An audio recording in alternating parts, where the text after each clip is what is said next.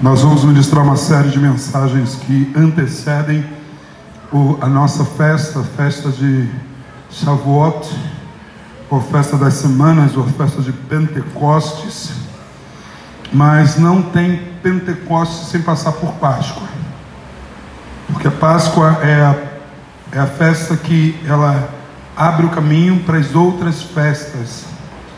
E você precisa entender isso. Eu quero que você eu não vou falar hoje da primeira Páscoa, mas eu vou falar hoje da, da segunda grande Páscoa.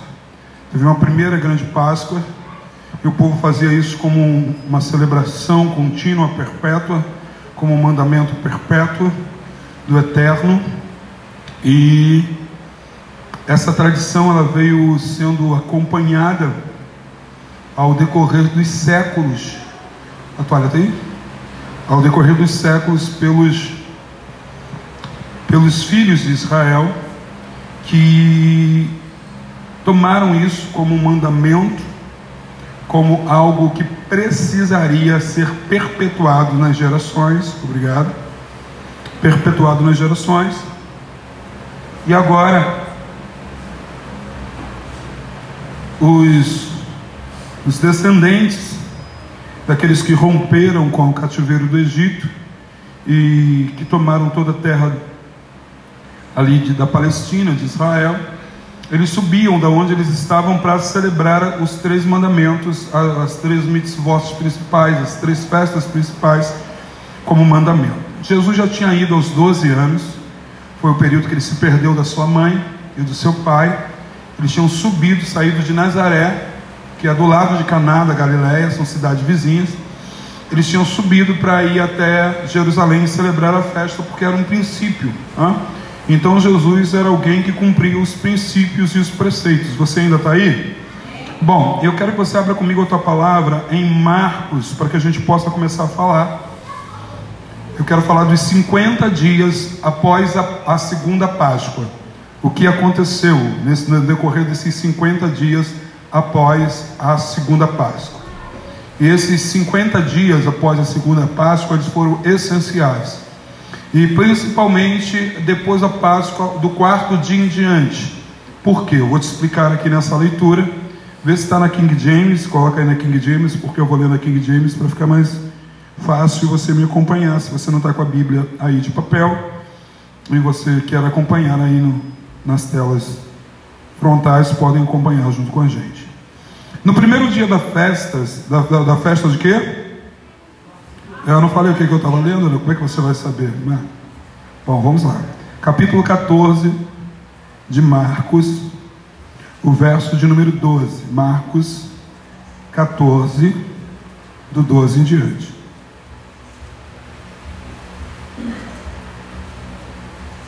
Assim que você achar, você diga amém, aleluia, glória a Deus. Show corona, qualquer coisa desse tipo aí. Você está aí comigo, amém ou não amém? Então, assim, no primeiro dia da festa dos pães ásmos, ou pães sem fermentos. Está aí na tela? Está contigo aí? Sim ou não? Sim. Vamos lá. Mais uma vez, Marcos 14, 12. No primeiro dia da festa dos pães sem fermento, pães ásmos, quando tradicionalmente se fazia o quê? Sacrificava o quê? O cordeiro o quê? pascual, o cordeiro da Páscoa. Então eles estavam celebrando o que aqui? A Páscoa. Nesse dia da celebração, dia 14 de Abib, onde se sacrificava o cordeiro, se abria automaticamente após o sacrifício do cordeiro, não podia mais comer fermento. E era sete dias que nós já completamos os sete dias do nosso jejum de fermento. Você está comigo, me acompanhando? Você está aí? Então, então, está é, tá dizendo assim: no primeiro dia da festa dos pães ázimos, quer dizer, no dia da Páscoa, iniciando a festa dos pães sem fermento, se sacrificava o cordeiro pascual. Diz assim: os discípulos de Jesus o consultaram. O que, que eles perguntaram para Jesus? Lê para mim aí.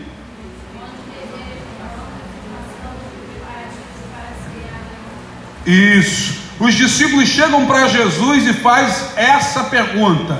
Rabi, Rabone, mestre, ou nosso rabino, que Jesus era, era um rabino, eles perguntam: onde desejas que que vamos e façamos os preparativos para cear a peça. Então, você já está entendendo, pela segunda aliança no livro de Marcos, que Yeshua participava das festas. Você está comigo? Ele celebrava as festas. Os discípulos de Jesus também celebravam a festa, porque a festa era do Senhor e um mandamento eterno, perpétuo. Então, Jesus e os seus doze discípulos estavam preocupados porque tinha que ter um lugar para ter o ceder de peça ou jantar de Páscoa. Você continua comigo? Sim. Amém? Isso está claro para você? Sim. Amém.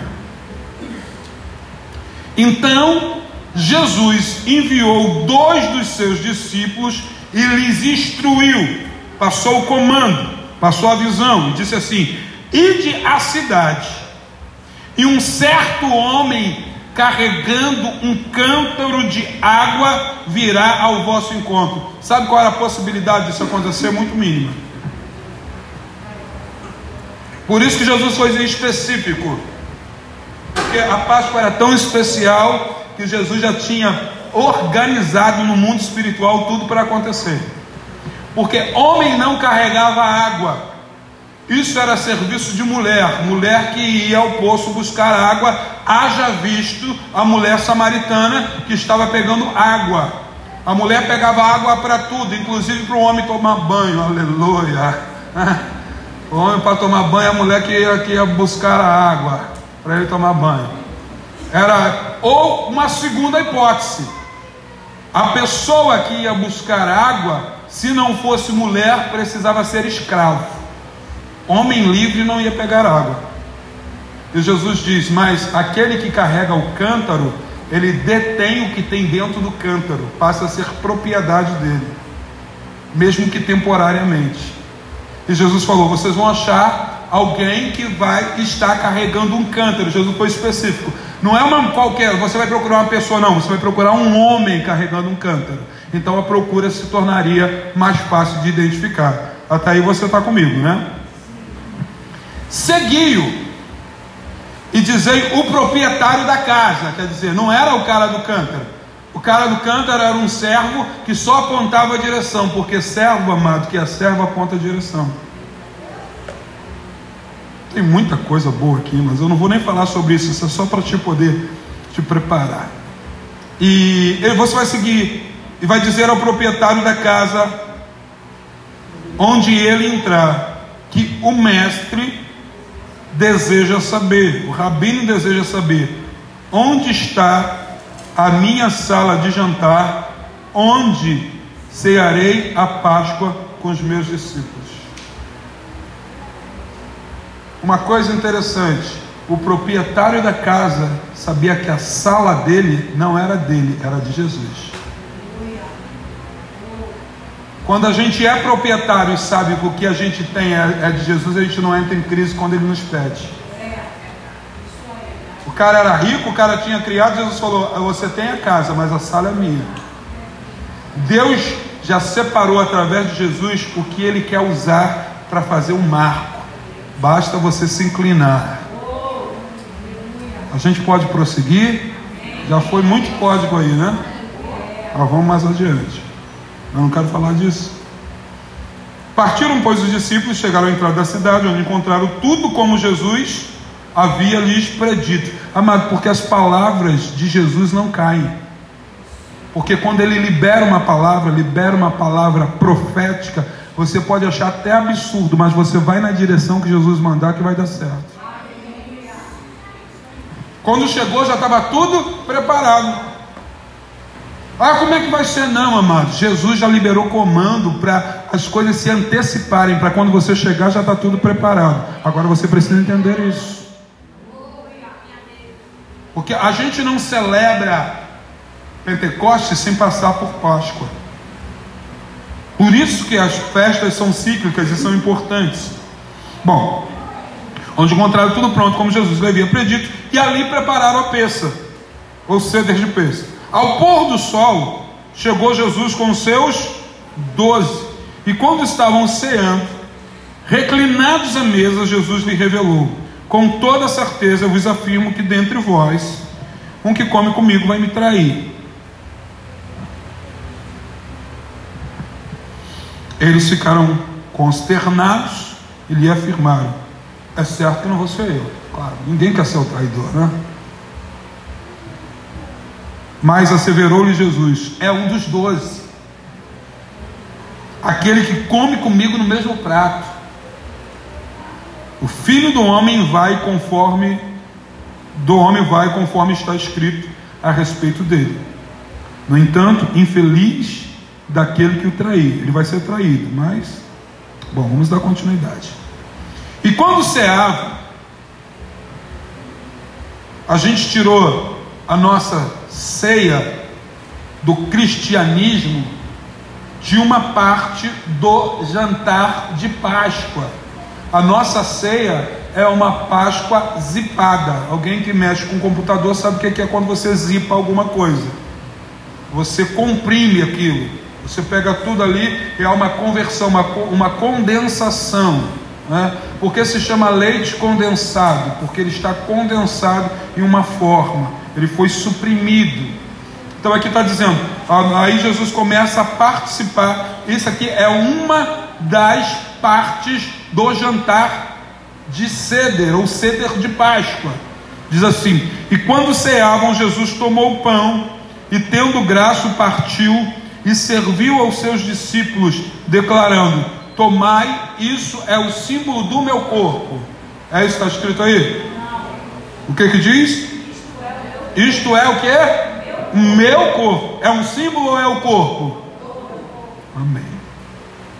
Em seguida tomou Jesus o cálice, deu graça, entregou aos seus discípulos e todos beberam.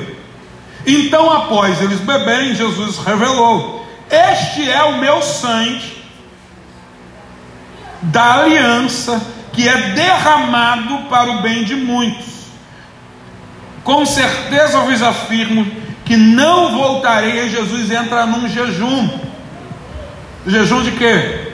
Jesus, jejum da celebração da Páscoa e do beber o vinho. Ele diz: "E eu não volto a tomar, não voltarei a beber do fruto da videira até o dia, aquele dia em que beberei o vinho novo no reino de Deus.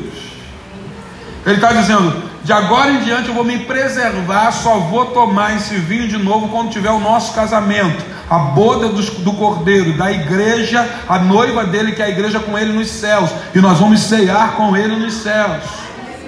Então a gente está aqui fazendo os, os ensaios, né? para o grande dia do casamento. Todo dia a gente está todo dia a gente está dando uma treinada como é que vai ser, porque vai chegar o grande dia que ele vai sentar e vai beber de novo com a gente. Pastor, o que, que tem a ver Pentecostes? Eu tenho que chegar lá, mas espera aí, dá um tempo. Depois disso, dele fazer essa promessa, ele tomar a última Páscoa dele, ah, os discípulos continuaram celebrando, ele tomou a última Páscoa dele, ele diz: Então, fazer isso em memória de mim, todas as vezes que comer desse pão e beber desse cálice, anunciará a minha volta até que vem. Isso Paulo está dizendo lá. Depois de haverem cantado um salmo, né, o, inário de Israel, a harpa cristã de Israel, é, são os salmos, os salmos são musicais, todos os salmos são cantados nas festas, nas celebrações. Jesus cantou um salmo, não sei se de Davi, não sei se se, se um salmo de Asaf, não sei se um salmo de Moisés. Ah, ele canta um salmo né, e partem para o Monte das Oliveiras. Eles saem dali, nós já tivemos lá algumas vezes.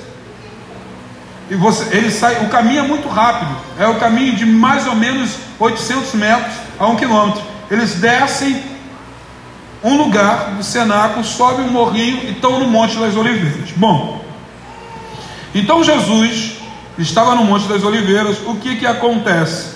Monte das Oliveiras de Getsemane é pertinho. Ele ora, o suor dele se transforma em sangue. Nesse momento, aí desse inteirinho todo dessa conversa, que já é a sexta-feira, porque o jantar é, geralmente caiu nesse dia num shabat, né, no, perdão, numa, num, não, era sexta-feira, desculpe. Ele termina de falar, e quando ele acaba ali o, de estar no, no monte, Judas o trai. Eu preciso contar essa história para que eu possa entrar na mensagem você me entenda. Jesus, Judas o trai e ele é preso. E aí começa o processo de julgamento dele. Aí sim, a sexta-feira da paixão, e etc. Aquela coisa toda. Ele vai para um lado, vai para o outro, vai para um lugar, vai para o outro. E aí ele é crucificado. Você está comigo aí? Você entendeu? Amém. Então vamos mais adiante. Eu quero que você me acompanhe mais um pouco. Ele é preso, julgado pelo Sinédrio, ele é julgado por Pilatos. E aí no capítulo 16, vai comigo para Marcos 16. Nós queremos começar a pregar daí. Jesus morre crucificado, é enterrado na sexta-feira da paixão, já está aproximando o Shabat, e como está aproximando o Shabat, sexta-feira já entra na, às seis horas de sexta-feira já começa o Shabat. As, as meninas, as mulheres não, não é, é, prepararam tudo, mas não entregaram a oferta porque era Shabat. Esperaram. Bom, o capítulo 16, verso 1. Você está comigo? Aí nós vamos começar a pregar para que você entenda. Encerrando-se o sábado, Maria de Magdala, ou Maria Madalena, ou Maria do Farol, tanto faz, Salomé e Maria, mãe de Tiago, compraram especiarias aromáticas para ungir o corpo de Jesus, que era um, era um ritual, era algo que se fazia, é, é, é uma tradição ritualística. Embalsamar, colocar as especiarias. Ao raiar do primeiro dia da semana, elas caminharam até o sepulcro e questionavam umas às outras: quem poderá remover a pedra para nós? Porque a pedra é grande, fecha a entrada do sepulcro. A pedra que estava ali que mantinha Jesus com selo. Contudo, ao se aproximar do local, viram que aquela enorme pedra havia sido que removida, arrancada da entrada. Entrando no sepulcro, viram um jovem vestido com uma túnica branca sentado à direita, e ficaram muito assustadas as mulheres. Não vos amedronte, diz, não temais, eu gosto dessa versão. Disse ele: Vós buscais Jesus, o Nazareno, que morreu na cruz. Mas ele foi ressuscitado, não está mais aqui. Vede o lugar onde foram depositados. Não está vazio. Agora aí de dizer aos discípulos dele e a Pedro que ele está seguindo adiante de vós para Galiléia lá vos o, vereis, assim como ele vos disse anteriormente, predisse. Apavorada e trêmulas, as mulheres saíram e fugiram do sepulcro, e não informaram nada a ninguém, porque estavam assombradas de medo. Parece que tudo aquilo que a gente aprendeu na hora da dificuldade a gente esquece. Jesus já tinha pré-dito que isso iria. Você ainda está aí? Jesus ressuscitou ao alvorecer do primeiro dia da semana. Verso 9. E aí eu quero encerrar aqui para a gente começar a pregar. E apareceu primeiramente a quem? A Maria Madalena, a quem lhe havia expulsado sete demônios. Bom, é somente isso que eu quero por enquanto, para que a gente possa pregar. Abra a tua palavra em Lucas, capítulo 24, versículo 13, deixa aí. Bom, então, o que, que eu quero falar para você? Jesus, depois de ser do cordeiro que é o próprio Jesus, ser sacrificado em peça, acontecer essa morte na cruz do Calvário, começa-se então um processo, depois de três dias de ressuscitado, ele começa um processo de um corpo glorificado. Eu quero que você repita comigo: um corpo glorificado. E eu quero tematizar esses dias que faltam, esses 40 dias que faltam para entrarmos em Pentecostes, sobre, amados, um corpo glorificado está transitando entre nós. para que você entenda a potencialidade desses dias. Esses dias emanou uma unção que eu estava pesquisando em todos os lugares. O que se tem menos são explicações acerca desses 40 dias. Aqui a Bíblia só nos dá seis aparições nesses 40 dias. A Bíblia que foi aí totalmente organizada para que a gente entendesse. Mas há muitos relatos extras que não estão aqui. Mas eu quero te dizer, esses 40 dias foram mais importantes, entenda isso, para aquela geração do que três anos e meio que Jesus caminhou com eles. Eu estou dizendo não para a geração que recebeu os milagres, mas para quem recebeu a diferença, mas para a geração que ia fazer a diferença. A geração que ia fazer a diferença, os discípulos que iriam fazer a diferença, não foram aqueles que foram afetados pelos três anos e meio, mas por esses 40 dias. Esses 40 dias que o corpo de Jesus glorificado começou a sair dele, emanações que era próprio de um corpo glorificado. Deixa eu te falar, o relacionamento, amados, com o corpo era um, com o corpo glorificado é outro. Eu quero te dizer que esses próximos 40 dias são dias que o corpo glorificado vai atuar na tua vida para te impulsionar ao teu destino, para você ser melhor do que você era antes a glorificação, porque se esse corpo glorificado não prepara, não teria Pentecostes na, na potencialidade de Atos 2. O que, que acontece? Ele começa a normatizar e a organizar a igreja dele com um corpo glorificado. Ele já tinha ensinado muito, ele já tinha liberado vários comandos através de palavra, mas através de um corpo glorificado as coisas ficariam mais evidenciadas. E tem três aparições, perdão, seis aparições, porque seis aponta para o humano, para o restauramento do humano, para receber aquilo que é sobrenatural, daquilo que é natural, para depois receber o que é sobrenatural. Seis dias foram que o, o mundo foi feito, aponta para a humanidade. No sexto dia foi o dia que o homem foi feito, foi criado o homem. O seis aponta para a humanidade, amados, mais o sete aponta para o fechamento de um ciclo. É por isso que são sete semanas de Páscoa até Pentecoste, porque é uma semana de preparo para que a gente entre numa nova dimensão. Uau!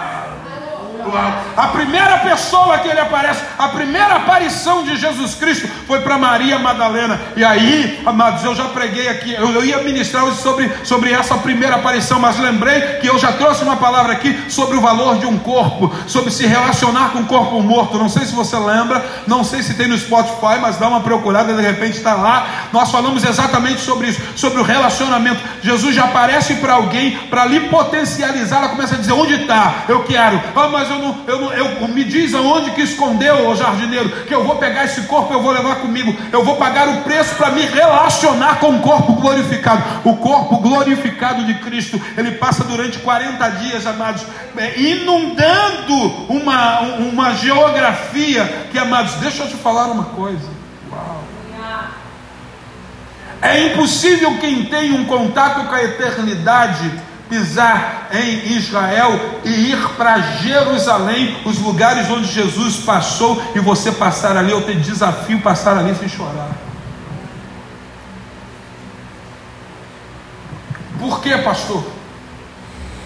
Eu vi uma, eu vi uma entrevista de um dos, acho que foi o Armstrong, o homem primeiro, o primeiro homem a pisar na lua, foi isso? Me ajuda aí. Foi isso, sim ou não? Eu acho que sim um primeiro astronauta. Eu acho que o nome dele é, é, é, é Armstrong. Lu, Lu, Armstrong é o, o, sobrenome dele.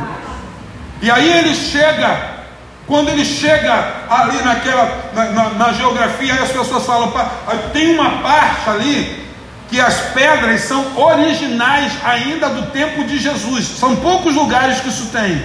E quando ele pisou ali, ele começa a chorar. E aí um judeu pergunta para ele: por que você está chorando? Ele falou: porque eu pisei na lua e na lua eu não senti a presença que eu sentia aqui. Pode procurar no YouTube que você vai falar o lugar mais importante que eu já pisei. Sabe por quê? Porque uma vez que se emana uma unção de um corpo glorificado, ela fica ali naquele lugar. E esses dias, amado, é dias de emanações de um corpo glorificado. Está aberta uma estação para a gente usufruir desse corpo, porque ele vai começar a restaurar as panes de um sistema religioso comprometido. Esse corpo glorificado é para começar a colocar no lugar, amados, um, um, um, sistema que até então, por muito ensino, até que ele liberou, não tinha entrado ainda nos eixos, mas começou a voltar agora.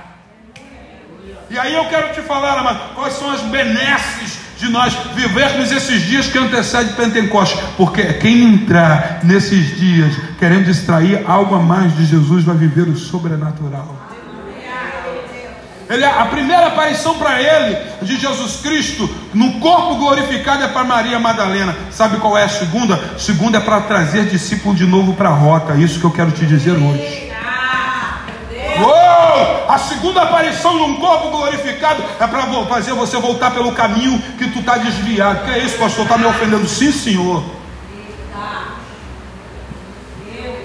Voltar para o chamado voltar para aquilo que Deus te chamou para fazer e você abriu mão. Por quê? Por causa das pressões, por causa da situação, é por causa do medo da praga, por causa disso, daquilo, por medo do desemprego, está saindo do foco. Tem gente perdendo o foco daquilo que aprendeu durante tanto tempo caminhando com o mestre por causa das pressões. Agora o corpo glorificado traz você de novo para a originalidade. Faz você voltar para o lugar da adoração e aonde o Senhor quer ministrar isso? Em Lucas, vamos lá? Alguém me diga as horas, por favor.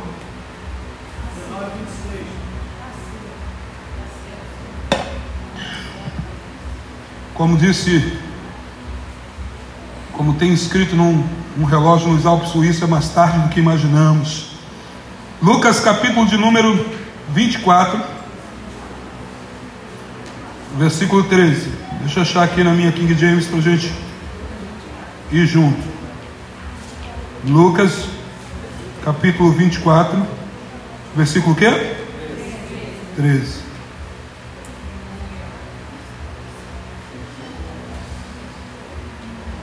Bom, deixa, deixa eu ler um pouquinho antes para que você entenda. Posso, posso fazer isso? A gente não tem pressa não, gente tem quarta-feira para falar, a gente tem domingo que vem para falar. Eu preciso. Deixa eu dar continuidade ao texto que eu estava lendo de Marcos, mas agora em Lucas. O verso 5, vem comigo para o verso 5. Lucas 24, 5. Atemorizadas, as mulheres inclinaram o rosto no chão, e nesse momento os homens lhe questionaram: Por que procura entre os mortos aquele que vive? Ele não está aqui, ressuscitou. Lembrai-vos como vos preveniu, enquanto ainda estava conosco lá na Galiléia. Falando, Jesus, meu filho, já foi. Ele não disse que ia? Foi. E, e é impreterível que o filho do homem seja entregue nas mãos dos pecadores e seja crucificado. É isso mesmo? E que ressuscite no terceiro dia. Então lembraram das palavras de Jesus. Sempre tem que ter alguém para ativar o que Jesus disse na tua vida, porque você esquece. É por isso que ele está aqui falando, falando, falando, falando, para ver se a ficha cai. Quando eles falam, é, Jesus falou isso. É que a gente está tão preocupado com o pão que vai ser multiplicado para a gente pegar uma, uma beiradinha que a gente esquece da palavra que foi dita. A gente leva da refeição, mas não leva da, da oração. O que, que acontece aqui? Oh, é impreterível que o filho do homem seja entregue às mãos dos pecadores, seja crucificado e ressuscite no terceiro dia. Então se lembraram que Jesus tinha dito: É, Jesus falou isso mesmo. É, eu estou passando por isso, mas Jesus disse que não tereis aflições, então é por isso que eu estou passando isso. Ah, mas Jesus disse que de vez em quando alguém tem que te lembrar, filho. E ao voltarem ao sepulcro, elas compartilharam com o que aconteceram aos onze e aos outros. Porque Judas nessa hora já tinha morrido, só tinham aqui 12, 11 discípulos. As mulheres relataram todos esses fatos, verso 10. E os apóstolos foram a Maria Madalena, hã? aos apóstolos, e foram e os, eh, aos apóstolos, e foram a Maria Madalena, Joana e Maria, mãe de Tiago, bem como as demais que estavam ali. Entretanto, eles não acreditaram nelas. Porque Jesus veio para restaurar, amado, algo que tinha sido perdido, instituir algumas coisas que precisariam fazer parte da nova igreja. O que? Jesus ele aparece para Maria Madalena para gerar confiabilidade nas mulheres. Porque mulher não podia nem testemunhar em tribunal, nem para testemunha de tribunal mulher servia. Aí Jesus aparece a Maria Madalena com a, a melhor notícia que era, aparece para essas mulheres para falar: olha só, a mulher nessa nova aliança passou a ter peso na sua palavra. Os senhores estão me entendendo? Até então não tinha, mas Jesus já começa com uma restauração do que seria, amados, essa igreja que ele estava gerando, esses filhos que ele estavam gerando, a correção de um sistema religioso falho. O corpo ressuscitado, ele traz algumas correções na prática. Está bem que vocês estão me entendendo, amém ou não amém? Eles não acreditaram nela nas palavras daquelas mulheres que lhe pareciam um delírio.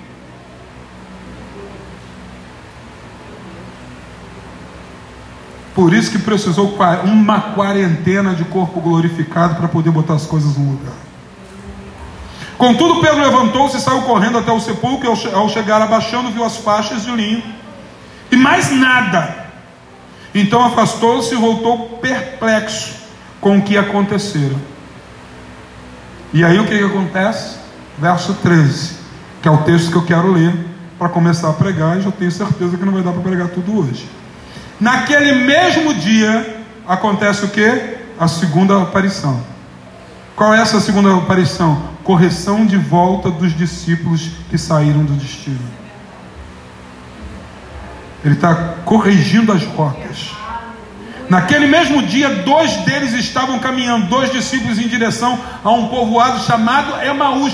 Doze quilômetros de Jerusalém a Emaús. Eu já tive três vezes em Emaús que fica a cerca de 11 quilômetros de Jerusalém, 11, 12 quilômetros, e iam dialogando entre eles sobre os fatos recentes ocorridos. Quando trocavam ideias, discutiam e discutiam, o próprio Jesus começou a caminhar entre eles. Os caras batendo papo, e quem aparece? Jesus. Entretanto, os olhos deles foram quê? Amados, o corpo glorificado vai tirar todo impedimento dos teus olhos. Uau! Uau! Vamos lá, eu preciso ler tudo, para depois a gente voltar dialogando nisso. Então, eles lhe questionou. Jesus pergunta para ele: é, diz aí para mim, o que está perturbando o juízo de vocês aí, como, como diz o bom nordestino, comendo miolos, os miolos de vocês? O que vos preocupa? O que vocês estão discutindo durante a jornada? Eles pararam entristecidos, deram uma olhada para a cara de Jesus. Eu gosto de uma versão que ela é muito forte. Eu procurei ela nas minhas versões, não tem, deve ser uma versão muito antiga que eu tenho uma outra Bíblia lá em casa. Diz assim: Entretanto, um deles, chamado Creopas, replicou-lhe: És o único que, porventura, tendo estado em Jerusalém, ignora os acontecimentos desses últimos dias? Eu tenho uma versão que diz: És tu o único que estava escondido debaixo de uma pedra? Tu se enfiou debaixo de uma pedra, não sabe o que aconteceu nos últimos dias? Está louco? Tu não sabe o que, o que aconteceu, não? Tem gente, amados, que está achando que Jesus não sabe o que está acontecendo. As circunstâncias, as situações, as pressões sobre a sua vida faz com que ele ache que Jesus não tem noção do que está acontecendo e é ele é o único que está enxergando a dificuldade. O cara está caminhando diante de Jesus, não consegue ver Jesus, e ainda está dando uma chamada de Jesus. Mas tu único que não está sabendo o que está acontecendo? Tu estava onde? Tu vive no mundo da lua? Está tudo desabando tu está perguntando o que está acontecendo? Aí Jesus pergunta para ele: Quais? Verso 19: Quais coisas estão acontecendo? O que está acontecendo? Diz para mim aí. E eles começaram a lhe explanar. Ora, é que ocorreu o que ocorreu a Jesus, o Nazareno, que ele, o que, o que os discípulos dizem aqui? Ele não era, ele é aquele que é, aquele que era e aquele que há de vir. Ele é eterno.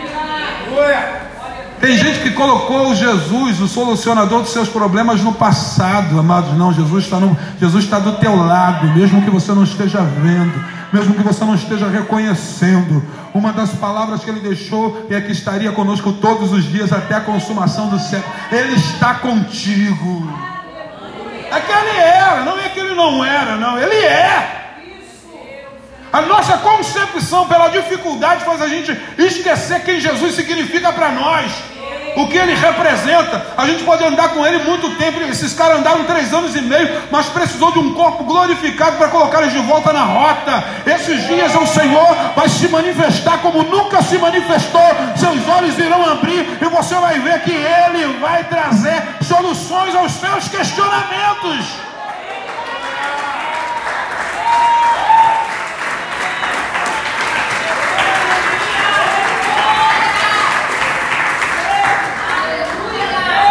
Os caras explicando para Jesus quem era Jesus. Olha que viagem.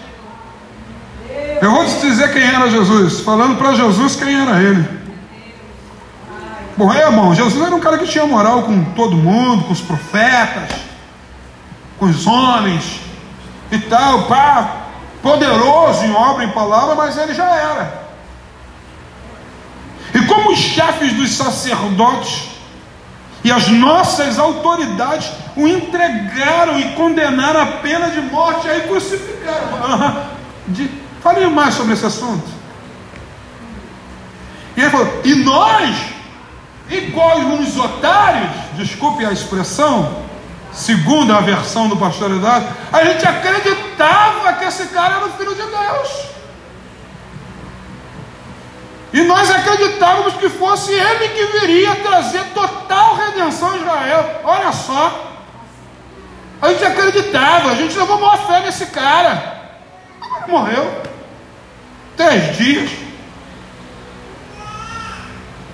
Mas hoje é o terceiro dia. Tem gente que nem espera o tempo da promessa e retorna para o seu lugar de insignificância. Hoje é o terceiro dia desde que tudo isso aconteceu. Vamos falar, irmão, na verdade, é, havia umas mulheres seguidoras que andavam com a gente lá, nos assustaram. Ah, hum. é, é, o seguinte, elas foram de madrugada no sepulcro, mas não encontraram o corpo de Jesus, não. Disse, pensou o cara falando com Jesus isso? Jesus do lado dele. Contudo, voltaram e relataram que tiveram uma visão de anjos. E lhes asseguraram que Jesus está vivo. Mas a gente prefere acreditar na nossa desgraça. A gente prefere acreditar no pânico que se foi colocado. A gente prefere acreditar nas notícias que os fariseus lançaram, que os seus lançaram. A gente prefere acreditar no que Roma tem falado acerca dele. Tem gente que convive há tanto tempo com Jesus, mas não se tom, não tomou posse das palavras dele na vida. Jesus é que todo mundo falou, menos a experiência que ele viveu. Mas chega a hora que o corpo glorificado te encontra, mesmo que desviado. Porque esses dois já estavam desviados. A igreja nasceu no Calvário, com três dias já tinha dois desviados.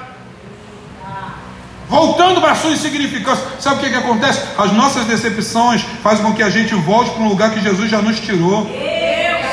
A palavra já entrou e já arrancou eles de Emaús, mas aí a gente se decepciona e volta para Emaús, volta para bebida, volta para prostituição, volta para amante, volta para tudo no meio de uma adversidade. Mas esses 40 dias são dias de resgate daqueles que estão distantes daquilo que foi chamado para ser.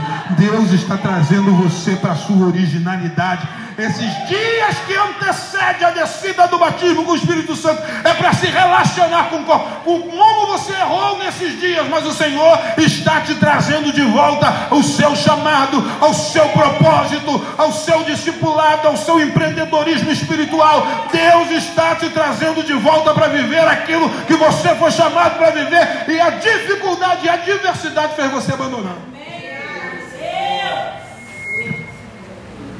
Deus! Glória! Meu Deus. De fato, alguns seguidores entre nós foram, não, amados, não foram alguns seguidores. Foi Pedro e João, filho.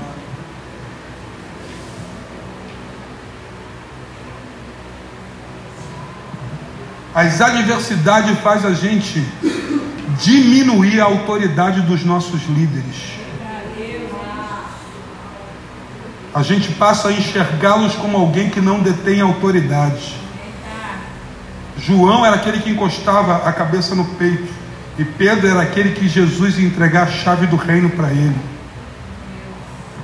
E não era um dos seguidores, era um dos doze apóstolos e discípulos de Jesus. Mas, para ratificar o nosso posicionamento desviado e caído, a gente sabe o que faz? A gente desmoraliza as nossas autoridades espirituais, tirando delas a autoridade que o próprio Jesus deu.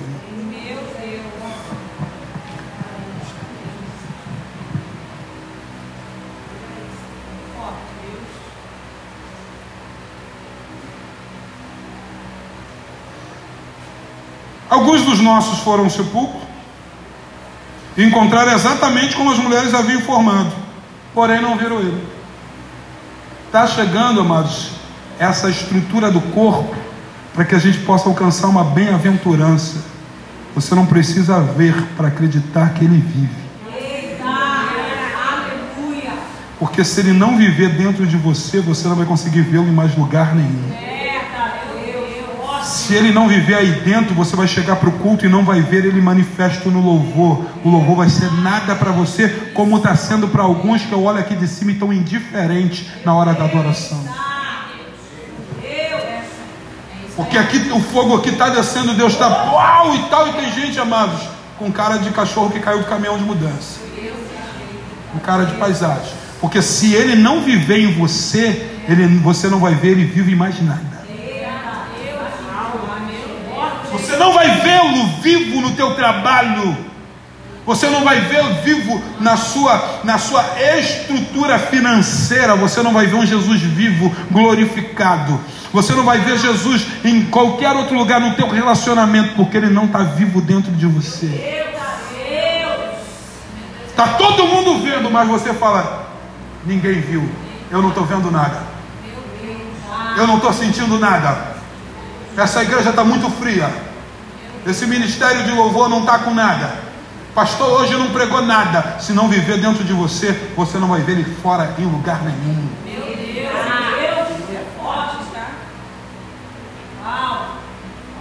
Esses 40 dias é para que a chama entre em você e seus olhos abram. Porque você pode estar caminhando com Jesus e estar tá cego. O fato de andar do lado de Jesus não faz com que você veja o mundo espiritual, só quando ele entra. Se ele entrar, você vê.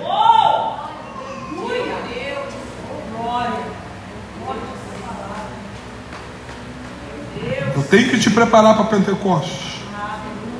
Esses 40 dias do corpo glorificado é restauração. É restauração. Aí Jesus para, agora para, agora já deu, porque tem uma hora que enche a paciência, né? Até de Jesus. Chega! Verso 26, já deu. Cala a boca agora, meu.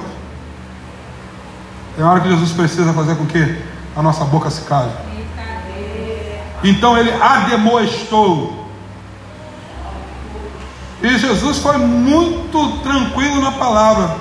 Tolos! Outra versão fala nércios de coração.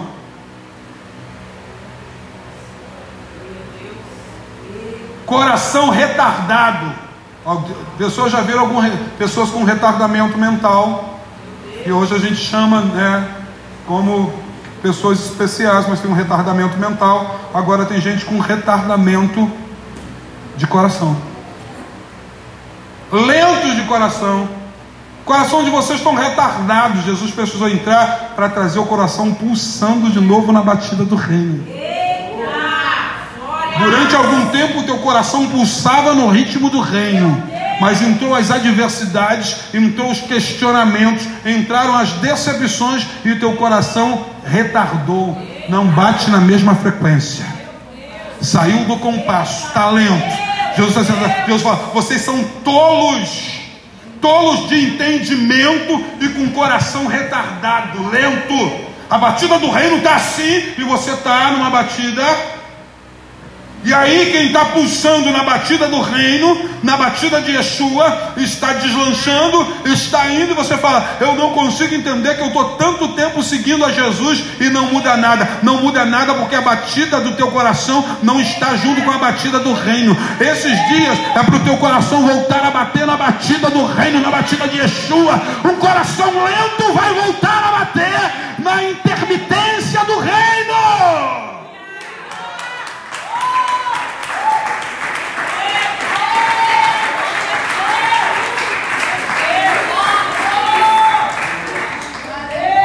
O coração de vocês não consegue captar a mensagem profética. O coração lento não pega o profético. Não entra no compasso do, confé, do profético. O coração lento, amados, ele não consegue uau, acertar a batida no metrônomo do reino.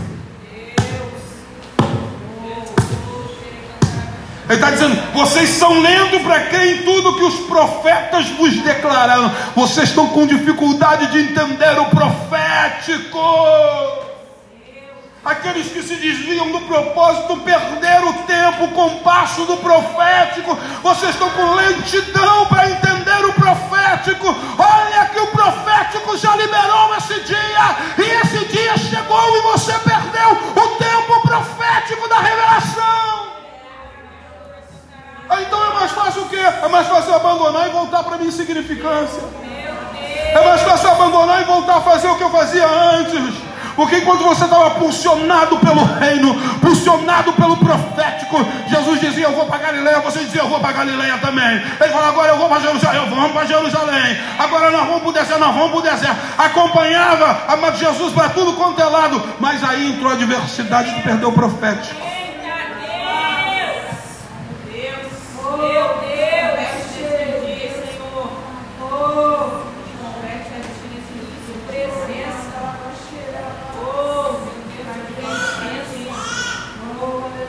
Aí Jesus começa a ora, não era imprescindível que o Cristo padecesse para que entrasse na sua glória. O padecimento gerou um corpo glorificado. E às vezes nós somos, amados, restaurados no momento de adversidade, no momento de padecimento, a gente encontra o nosso estado nele a gente se identifica nele, aleluia. Foi isso que já disse antes, eu te conhecia de ouvir falar, mas na adversidade eu te conheço de andar contigo. Você entendendo que o Cristo precisava passar por isso.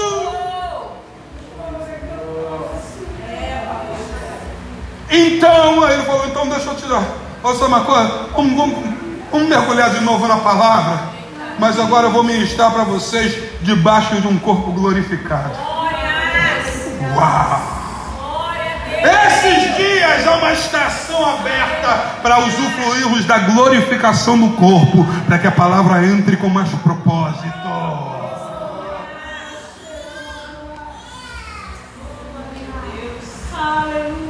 Jesus, é a Bíblia que vocês querem? Então toma. Então, iniciando de Moisés. Por que iniciando de Moisés?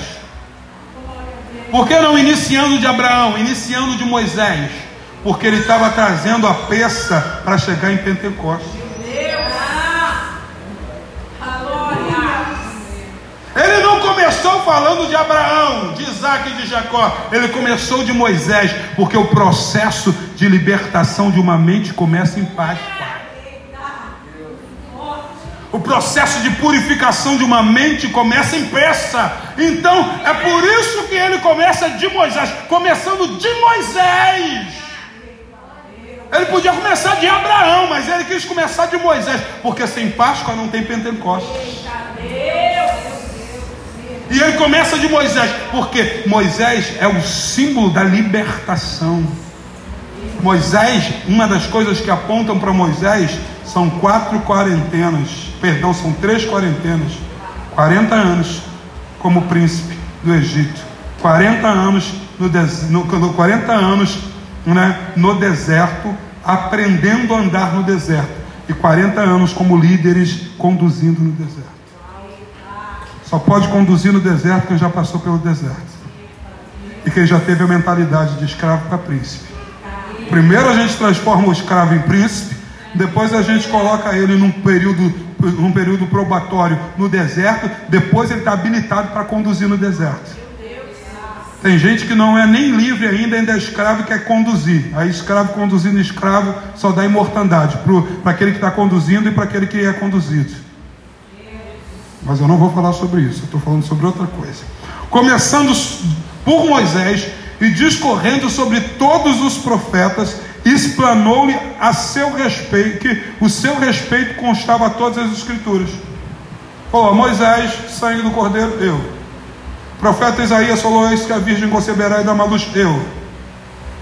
Aí ele vai começando falando: Jesus, Jesus, Jesus. E se aproximando de um povoado para qual se dirigiam, que era Emaús, Jesus fez com que ia continuar caminhando, seguindo mais à frente. Ele falou, já falei tudo que tinha que falar, agora estou indo. Ele falou, não, não, peraí, peraí, peraí. Aí diz aqui a palavra, eu não sei se essa versão diz, uma versão que eu tenho diz, e constrangeram Jesus a ficar. Eles muito insistiram, rogando: fica conosco, fica conosco, nosso amado bom Jesus. Você não vai lembrar disso nunca. Isso aí era quando a minha avó cantava no conjunto das crianças. Fica conosco, meu amado Salvador. Só eu, a pastora Selma. Como diziam os discípulos que diziam no caminho de Maús, fica conosco nosso amado e bom Jesus. Os discípulos, os, discípulos geraram essa vontade. Quando gerou, né, pediram, insistiram para que eles ficarem. Sim, ele entrou com eles. Agora deixa eu te falar algo. e acontecendo quando estavam reclinados ao redor da mesa, leia para mim. O que, que diz? O verso de número 30. Vamos lá, um, dois, três.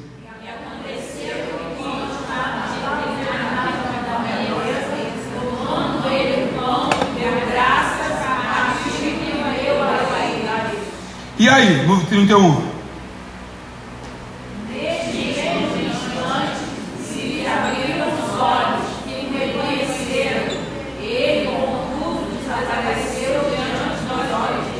Amém. Filma aqui, filha. Eu quero falar algo para esse povo. Para que você entenda algo da parte de Deus.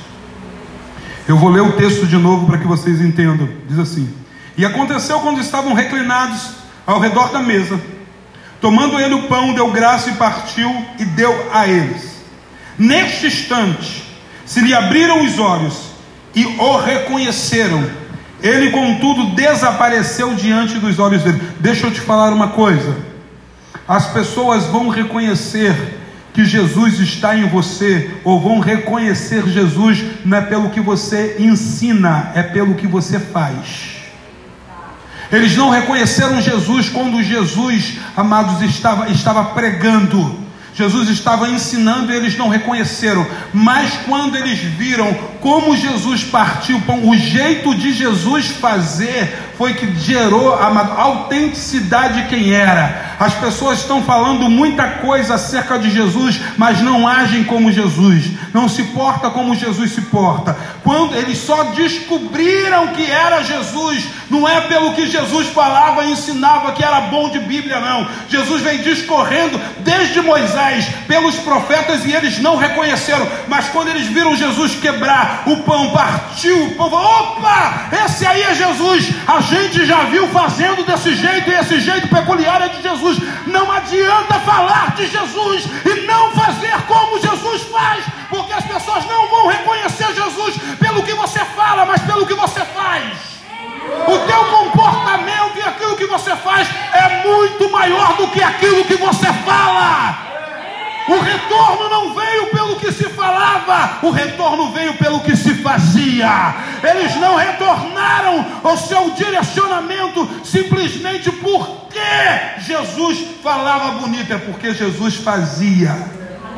Era um jeito peculiar. Aleluia, Deus. Não adianta nada falar bonito, pregar com palavras, mas não pregar com atitudes. Você quer que pessoas reconheçam Jesus na sua vida? Para de falar e começa a fazer. Tem muita gente que está entrando para a internet falando um monte de bobeira, de asneira. Nós temos os maiores especialistas agora em política, em saúde, que a pessoa nunca pisou no hospital, é especialista em saúde, ela nunca, nunca leu um livro de liderança e a especialidade dela é na política, ela fala muito, mas não faz nada. Quantos caras, eles estavam ouvindo Jesus falar, ouvindo Jesus falar, mas quando eles viram Jesus falar, fazer, hum, eu sei quem faz desse jeito. Com esse proceder e dessa forma, só pode ser Jesus. Alguns de vocês, com suas atitudes, vão representar qual é a sua essência. Jesus falou muito, mas eles só viram a essência de Jesus quando Jesus fez. Isso pode te chocar, sim ou não? Pode ser chocante isso para você. Jesus falou, falou, falou, explanou, falou. Mas, mas Jesus estava falando há três anos e meio, eles não aprenderam. Eles andavam fechamento com Jesus, já estava desviado com três dias da igreja fundada, já estavam desviados. Mas quando eles viram Jesus fazendo, ele falou: opa, as pessoas estão observando o que você está fazendo para saber se você se parece com Jesus. Não adianta falar de Jesus e não fazer igual Jesus. Porque o que você faz mostra a tua essência. O que você fala mostra qualquer coisa.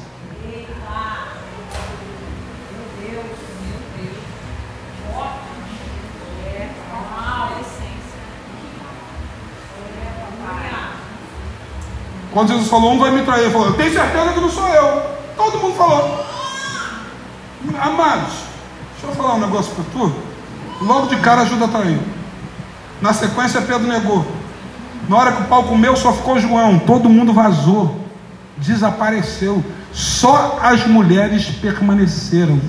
Por isso que ele deu voz a quem permanece, porque a tua presença te habilita.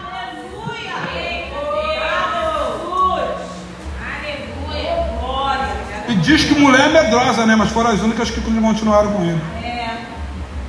Todo mundo correu. Não vai dar nem para explanar essa mensagem. Eu só estou lendo. Quarta-feira a gente detalha ela, pode ser? Já está atrasado já. São oito horas.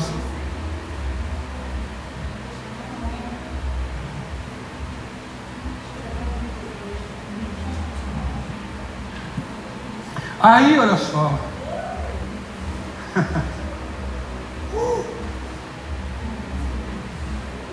um corpo glorificado precisa vir para dar peso que já está sendo queimado no coração. Amados, o coração é enganoso, mas sabe o que o coração também é? Sabe o que a palavra diz? O coração é de dura serviço.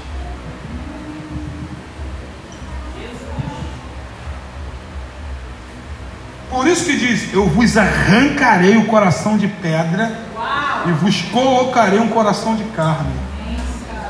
Olha, olha só essas figuras falaram no verso 32? E questionaram entre si, rapaz, olha a cara de pau. Porventura não queimava o nosso coração quando ele, durante a nossa jornada, falava conosco acerca das Escrituras, amado, queima, queimar o coração é uma coisa, agora inclinar o coração é outra. Tem gente que está aqui, papá, o coração queima, mas não inclina. Porque quando o coração inclina, sabe o que a gente faz? O Techuvá, que já é já outra pregação, a gente volta.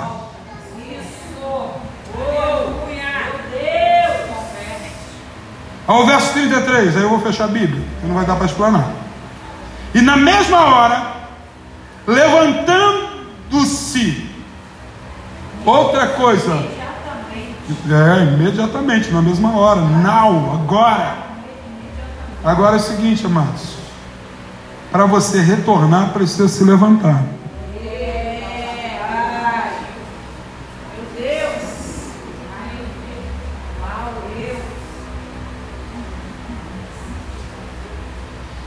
O interessante é que a gente caminha 12 quilômetros com o coração inclinado a desistir e é só o trabalho. O, o ruim da gente estar fora do nosso destino, da nossa rota, que a gente tem todo esse trabalho, andar, chegar lá cansado e bater e voltar para o mesmo lugar que a gente saiu.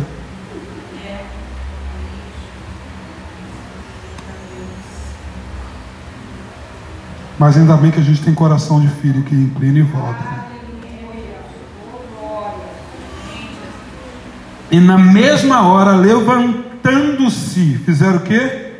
Retornaram para onde? Jerusalém. Jerusalém, amados, entenda. Quando diz subamos a Jerusalém, porque Jerusalém é lugar alto, é lugar da adoração. Diz que é a morada do grande Deus, porque diz: No Monte Sião farei minha casa. O lugar da adoração, quando a gente está em lugares baixos, amados, a gente precisa retornar para o nosso destino. Onde. Aí o que, que acontece?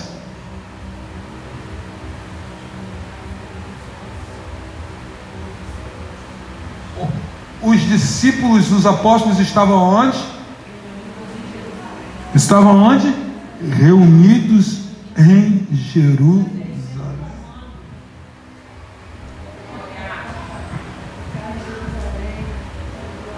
Interessante é que quem estava falando mal dos caras que ficaram reunidos estava desviado.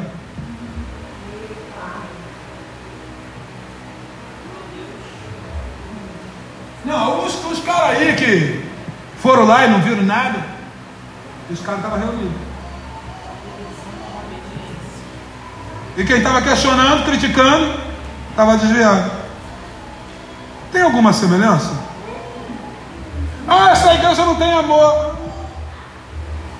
Quantas vezes o desviado mostrou amor? Eu estou aqui, ninguém me visitou. Ele teve 10 anos aqui, nunca visitou ninguém. Agora está reclamando que está sem visita. Tem que visitar? Tem. Mas por que ele não fez quando ele estava lá? Você ainda está comigo? Eles estavam achando que tava, eram dono da verdade, mas estavam desviados.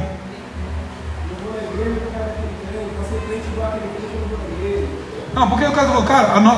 Sabe o que eles estavam? Eu imagino os dois conversando. A nossa igreja está uma bagunça. Nosso tesoureiro é ladrão. Estava roubando dinheiro, a gente botava dinheiro lá, o cara desviava, comprou, comprou um sítio. Acharam uma escritura. Iscariotes é o nome de uma cidade onde, onde Judas, Judas Iscariotes, era Judas de Iscariotes. Acharam uma escritura, um documento lá, que os Judas tinham comprado um, um sítio no período desses três anos que ele é, era o tesoureiro. E João diz que ele era ladrão mesmo. Oh, rapaz, e tem uma mulher maluca lá que está dizendo que está vendo anjo, tem visão de anjo. E rapaz, tu não sabe não? E Pedro, que era fechamento, negou Jesus. Nossa igreja está totalmente destruída. Vamos abandonar esse negócio. Esse negócio não é para gente. Amados, mas enquanto alguns desviam, alguns estão reunidos clamando para o retorno dos outros. E o que faz retornar? O que faz retornar é um encontro com o corpo glorificado. E aí eu vou falar sobre isso quarta-feira. Amém?